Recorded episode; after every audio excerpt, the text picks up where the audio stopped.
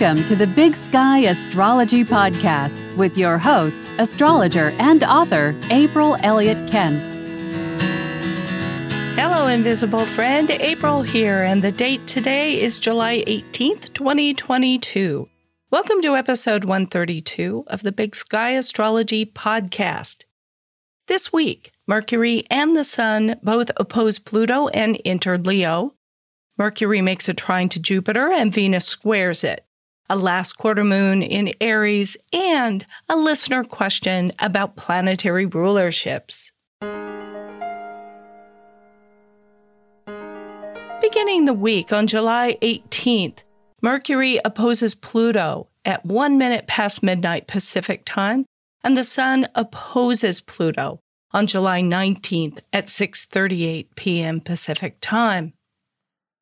The Sabian symbol for the Sun and Mercury is 28 Cancer, a modern Pocahontas. And Sabian symbol for Pluto is 28 Capricorn, a large aviary. Now, planets on the degree 28 degrees Cancer represent a bridge between two worlds that are not alike. The story of Pocahontas a Native American princess of an important tribe who married an early settler of the Americas, is actually quite a dreadful one. It is an awful story. But that is with the benefit of our modern knowledge and sensibility. Elsie Wheeler, who intuited the Sabian symbols back in the 1920s, almost certainly knew only the version that has romanticized this marriage between a Native American and a settler. So I'm going to take this symbol at its face value as a symbol of two worlds being bridged. James Burgess, who does wonderful work with the Sabian symbols, and I encourage you to check out his YouTube channel. I'll uh, link to that in the show notes. Talks about how this symbol represents the tension between the pull of the past and the draw of the future. And of course, the opposite Sabian symbol, a large aviary, is about being birds of a feather, part of a greater flock. So as Mercury and the Sun finish up their travels through Cancer this week on this opposition to Pluto, I think the main narrative thrust is about this tension between wanting to keep things the way they are or were versus the need to move forward, to keep from getting stagnant, to keep from getting old before our time by refusing to open our minds and our experiences to other ways of thinking and being. Really, on kind of a practical level, oppositions to Pluto are not the easiest and often will bring about some kind of conflict. We work out oppositions very often with other people, with the dynamic of relationship. And a little bit of the theme early in this week is probably a Plutonian one about power struggles and the desire to try to get people to be a certain way or to do certain things that we want them to do or to prevent them from moving forward to do things we don't want them to do. So, to the extent that there is any kind of tension with the people around you this week, it could very well be about these kinds of issues.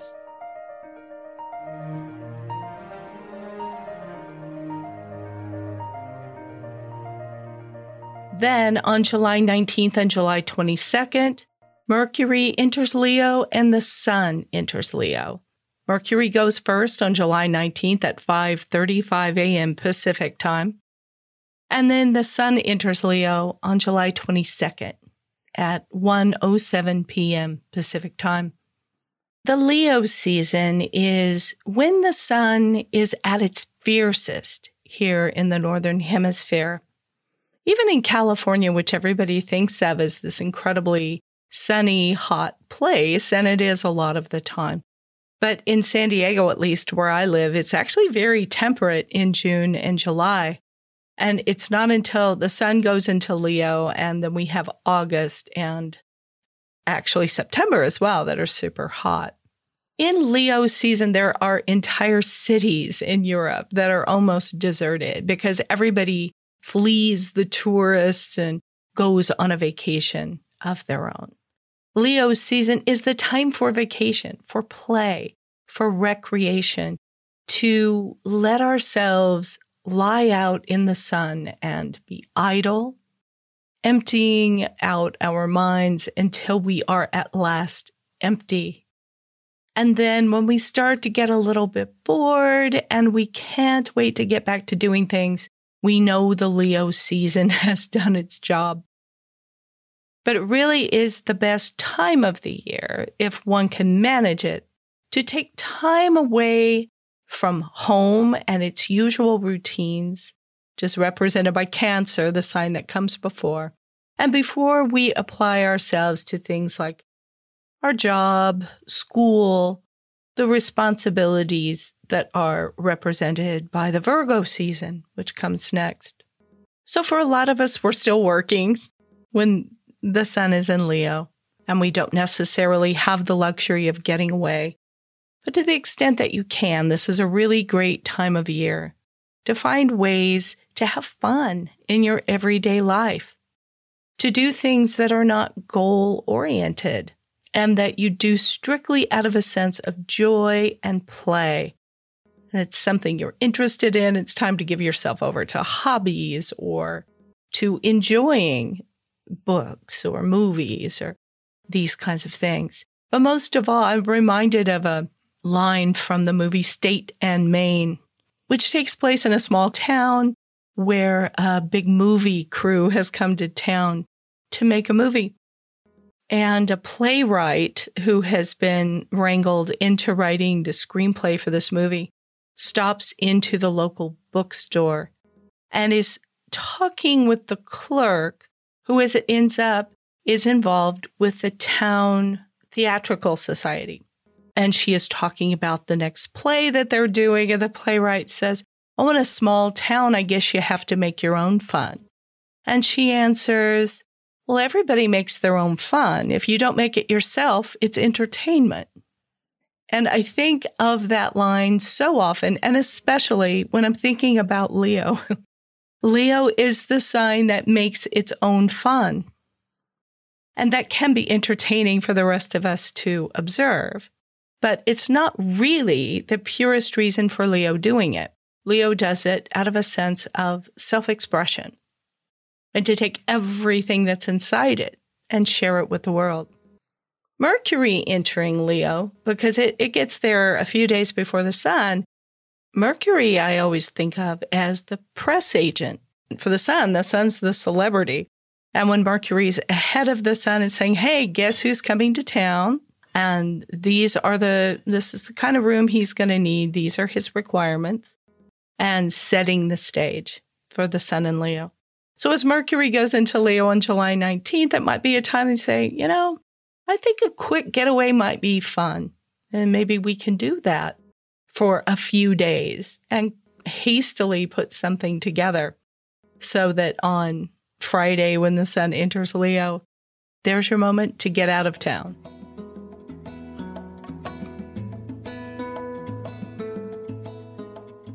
And now for the moon report for the week of July 18th. It begins with an Aries last quarter moon at 27 degrees and 51 minutes on July 20th at 7:19 a.m. Pacific time.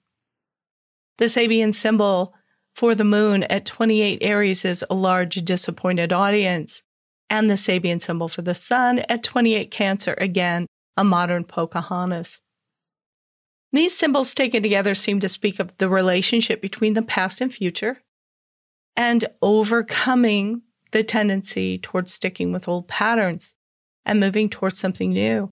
And very often, this kind of resistance comes from that implication of the large disappointed audience that maybe in doing something that was really important to us, the moon in Aries, we met with disapproval or with an audience that just wasn't on our wavelength. And by audience, I just mean anybody in a position to have witnessed what we are doing and have some comment about it. We're tribal creatures, humans, and it is natural to want the approval of the people around us in the things that we do. But this moon, this last quarter moon, is making a square to Pluto. And it is the last quarter. The last quarter is often the time of self review, of looking at what we've been doing throughout the new moon cycle, in this case, the one that began with the Cancer new moon, and thinking, oh, how could I have done it better? A certain level of frustration sometimes that we haven't achieved what we wanted to achieve. Or in the case of the Aries last quarter moon, that it hasn't happened as quickly as we wanted. So, what this combination can do is keep us sort of stuck in the rut of trying to resolve something that didn't turn out the way we wanted. And that can keep us stuck in old patterns or old situations when really the best use of this particular last quarter is to move ahead towards something new. Let's look at the void of course moon periods for this week. The first begins on July 20th when the moon in Aries makes that square to the sun, the last quarter moon, at 7:19 a.m. Pacific time. It's then void of course for about 4 hours and enters Taurus on July 20th at 11:23 a.m. So the last quarter moon is really filling this period of July 20th and giving us an opportunity to stop the clock for a minute and really give a lot of deep thought to what's been happening in the three weeks since the new moon, especially things related to family, to home, to tribe. How well are we doing with that? There have been a lot of tensions in the world in recent weeks, and it has caused some tension in families, among friends. And I think this moon square the sun speaks to that a little bit. On July 22nd, the moon in Taurus makes a trine aspect to Pluto at 4:45 p.m. Pacific time. It's then void, of course, for about five and a half hours and enters Gemini on July 22nd at 10:11 p.m. Pacific time. Before, when I've spoken about the moon ending its time in a sign of the zodiac, on a trine aspect to Pluto, I've emphasized what a good time it can be for reinforcing positive changes of habit. The moon is habitual. It's well placed in Taurus. It's one of the stronger signs for it. And it is a sign that will take its time, go slow and steady. And as it trines Pluto, there is the sense there that we can really make some permanent changes on this day during this five and a half hour period. It's a really good time.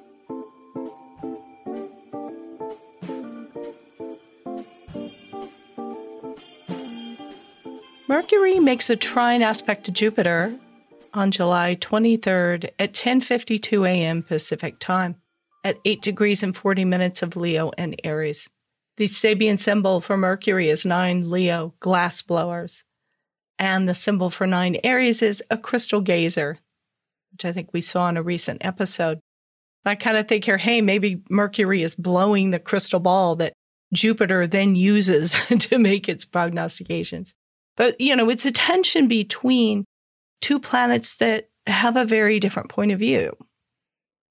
Mercury wants to take stock of what's actually happening in the moment, to record it, to think about it, to communicate about it.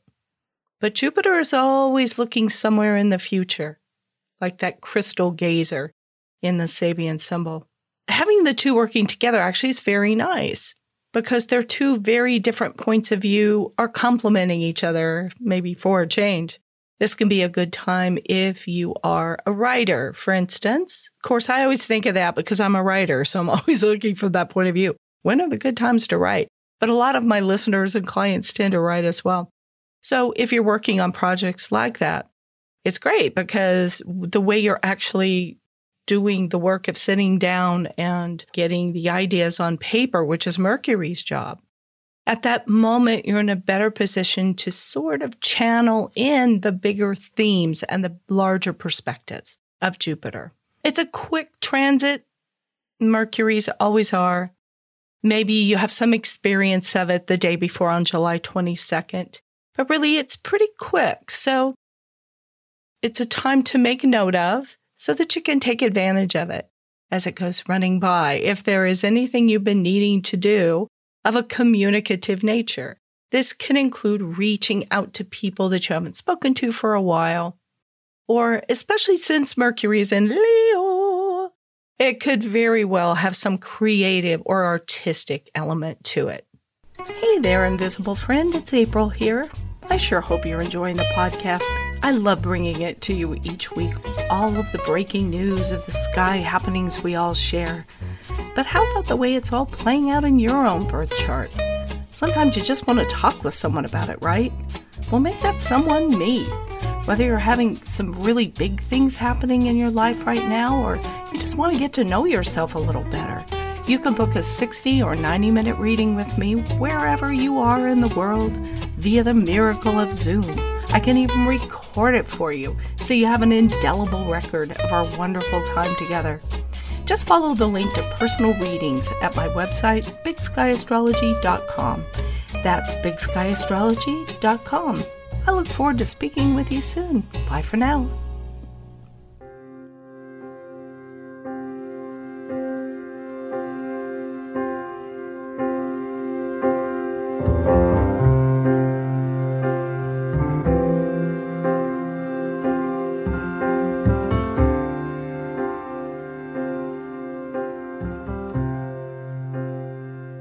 Venus makes a square aspect to Jupiter on July 24th at 11:13 p.m. Pacific time. So basically July 25th every place else, but I'm going to include it in this week's episode. Venus is on the Sabian symbol 9 degrees Cancer, a tiny nude mist reaching in the water for fish. And Jupiter is on 9 Aries, a crystal gazer. So both of these symbols are about seeing. Venus is represented by that innocent little girl who spies a fish in the water, sees it through the clear waters, and reaches in for it. Jupiter is about seeing visions of things that aren't necessarily there, but could be. So Venus is what we want. And here in this symbol, at this aspect, we see it clearly what it is that we want. We want to reach out for it. That is the quality of Venus, and especially Venus in Cancer. Think of it with the little pinchers and reaching out, saying, I want that, and pinching at it. Jupiter is the vision of the world, of what we believe about the way things fit together and what it all means. So here the two are at odds Venus square Jupiter. And we have to ask ourselves is it enough to just go after Venus things? What is in front of me right now? Or do we need to be keeping our eyes on a larger vision? Always at the square, both planets have to be paid attention to and honored. It's perfectly fine to go after something that we see clearly in the moment that we want now.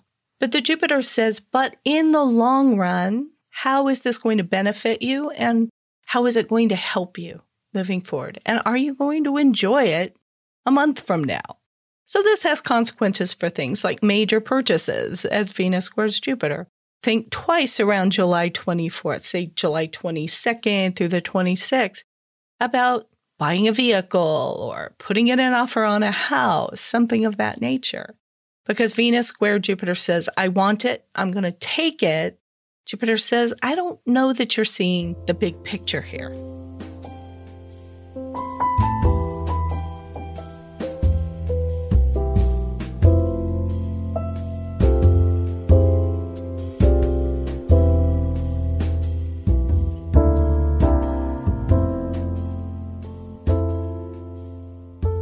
In this week's listener question, listener Lila writes I just wanted to see if you could explain rulerships and how they affect the functioning of different planets and also how they emphasize the importance of different houses. It's just something that I have struggled with understanding.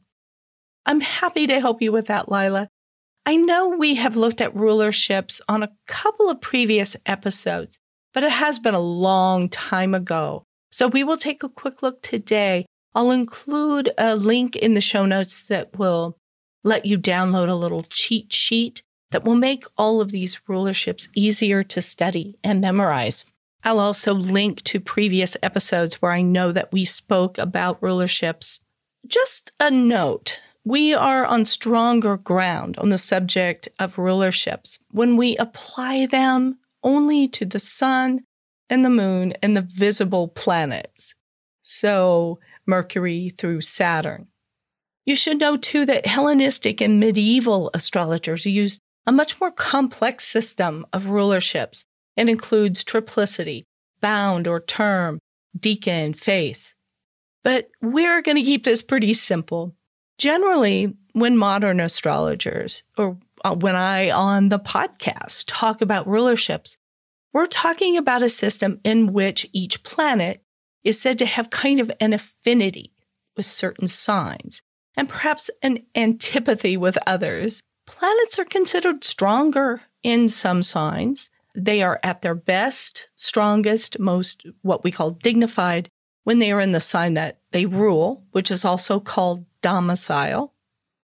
And this would be the sun in Leo, the moon in Cancer, Mercury in Gemini and Virgo, Venus in Taurus and Libra, Mars in Aries and Scorpio, Jupiter in Sagittarius and Pisces, and Saturn in Capricorn and Aquarius. They're also very strong in the sign of their exaltation. So we say they are exalted or particularly strong in certain signs. For the sun, it's Aries. For the moon, Taurus. For Mercury, it's either Virgo or Aquarius, I've seen, depending on what you read or whom you ask. When I was coming up, we often learned Mercury was exalted in Aquarius, and that probably just had something to do with the emphasis that my teacher had in her learning and teaching. Venus is exalted in Pisces, Mars in Capricorn, Jupiter in Cancer, and Saturn in Libra. So again, all of this will be on the cheat sheet that you can download. Now, planets also have signs in which they are thought to struggle or be a little harder to get the most out of. A planet is in its detriment if it is in the sign opposite the sign that it rules. Since the sun is in its rulership in Leo, we know that it is in its detriment in Leo's opposite sign, which is Aquarius. And this makes sense because the work of the sun, which is about developing the individuality of the self, is more difficult to achieve in a sign like Aquarius, where one really feels like themselves in a group. The moon is in its detriment in Capricorn. Mercury is in its detriment in Sagittarius or Pisces, Venus in Aries or Scorpio, Mars in Taurus and Libra, Jupiter in Gemini, Saturn in Cancer. When a planet is in the sign opposite the sign of its exaltation, it's said to be in its fall.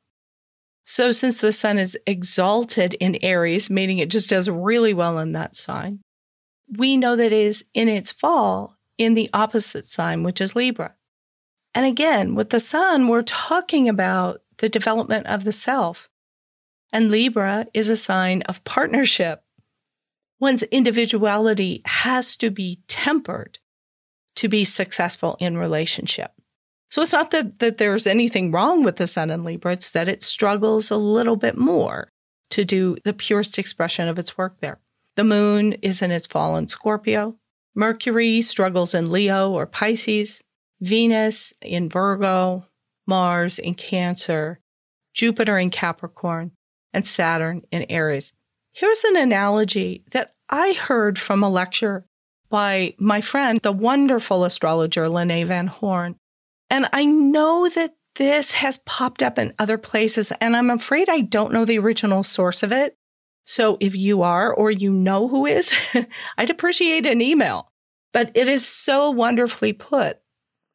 If you think of a planet in the sign that it rules as being like the owner of a home, if you own your home, you have total control and confidence, and you have things just the way you like them. The colors you like are on the wall. You get to eat at the time you want and the foods that you want, all the rest of it. So a planet in its rulership and its domicile is just at home and comfortable. Now, a planet in exaltation is like an honored guest when it's in that sign. It is given the best of everything. It's treated with kindness. It is invited to feel at home. I think of this as staying in my favorite hotel. It's not home, but boy, it's fantastic. And I feel really special when I stay there. Everything's done for me. So it's great, but it's not like I can just start painting the walls if I want to.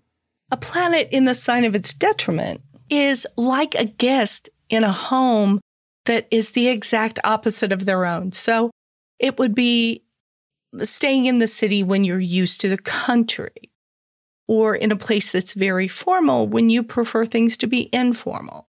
And they have dogs, but you're used to cats. So being there is kind of uncomfortable. And it's nobody's fault. you just come from very different places. And a planet that is in its fall, the sign opposite its exaltation, is like a guest in a home where they are really not wanted there at all. You constantly feel that you're putting your host out and it's really miserable. Now, sometimes a planet in detriment or fall, I find in looking at charts with my clients, can be actually a very noticeable quality in a person. That planet comes across in a really strong way because the person's had to work so hard to learn to work with it and express it. Now, Lila, you mentioned how the planetary rulerships might apply to the houses of the chart. The sign on a house's cusp is ruled by a planet. For instance, a house with Aries on the cusp is ruled by Mars. So we will look at the sign that this ruling planet is in and the house that it is placed in and its aspect to other planets. And this gives us more and more information about that house. If you have a planet that's very strong, let's say it's in its rulership or the sign of its exaltation, look to the houses with the signs ruled by that planet on the cusp. And we would look at the house that it's in. And we would assume that all things being equal, you might have a pretty strong interest, strength, or natural ability in those areas of your life. Conversely, if you have a planet in the sign opposite the sign it rules, say Mars and Taurus, the houses that are ruled by that planet, in other words, the houses that have Aries and Scorpio on the cusp, are going to need some special handling in order to produce a good result for you. I know very often a client or student will be upset after looking at their chart and they see no planets in certain houses of their chart. But given we work with 10 planets, which includes the sun and moon, and there are 12 houses, I mean, mathematically, there's going to be no way you're going to have a planet in every single house. But that doesn't mean you don't have anything happening there. So, how do we analyze that? Let's say you have Virgo rising and you don't have any planets in the seventh house, which was traditionally called the house of marriage. Does that mean you'll never get married? No, it doesn't. We'd look to the planetary ruler of the sign on your seventh house cusp to find out more information about your relationships. If you have Virgo rising, then Pisces is on the seventh house cusp. Its ruler is Jupiter, so we would find Jupiter in the chart by sign and by house. And that would tell us so much about the story of your relationships. So that's a fairly quick overview of rulerships. As I said, I have a cheat sheet there that you can download.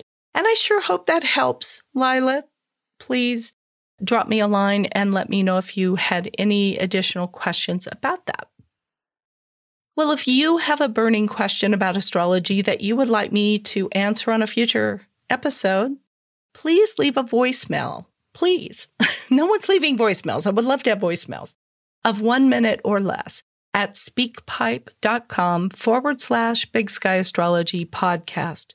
Or you can just send an email to me, april at bigskyAstrology.com, and be sure to put podcast question in the subject line.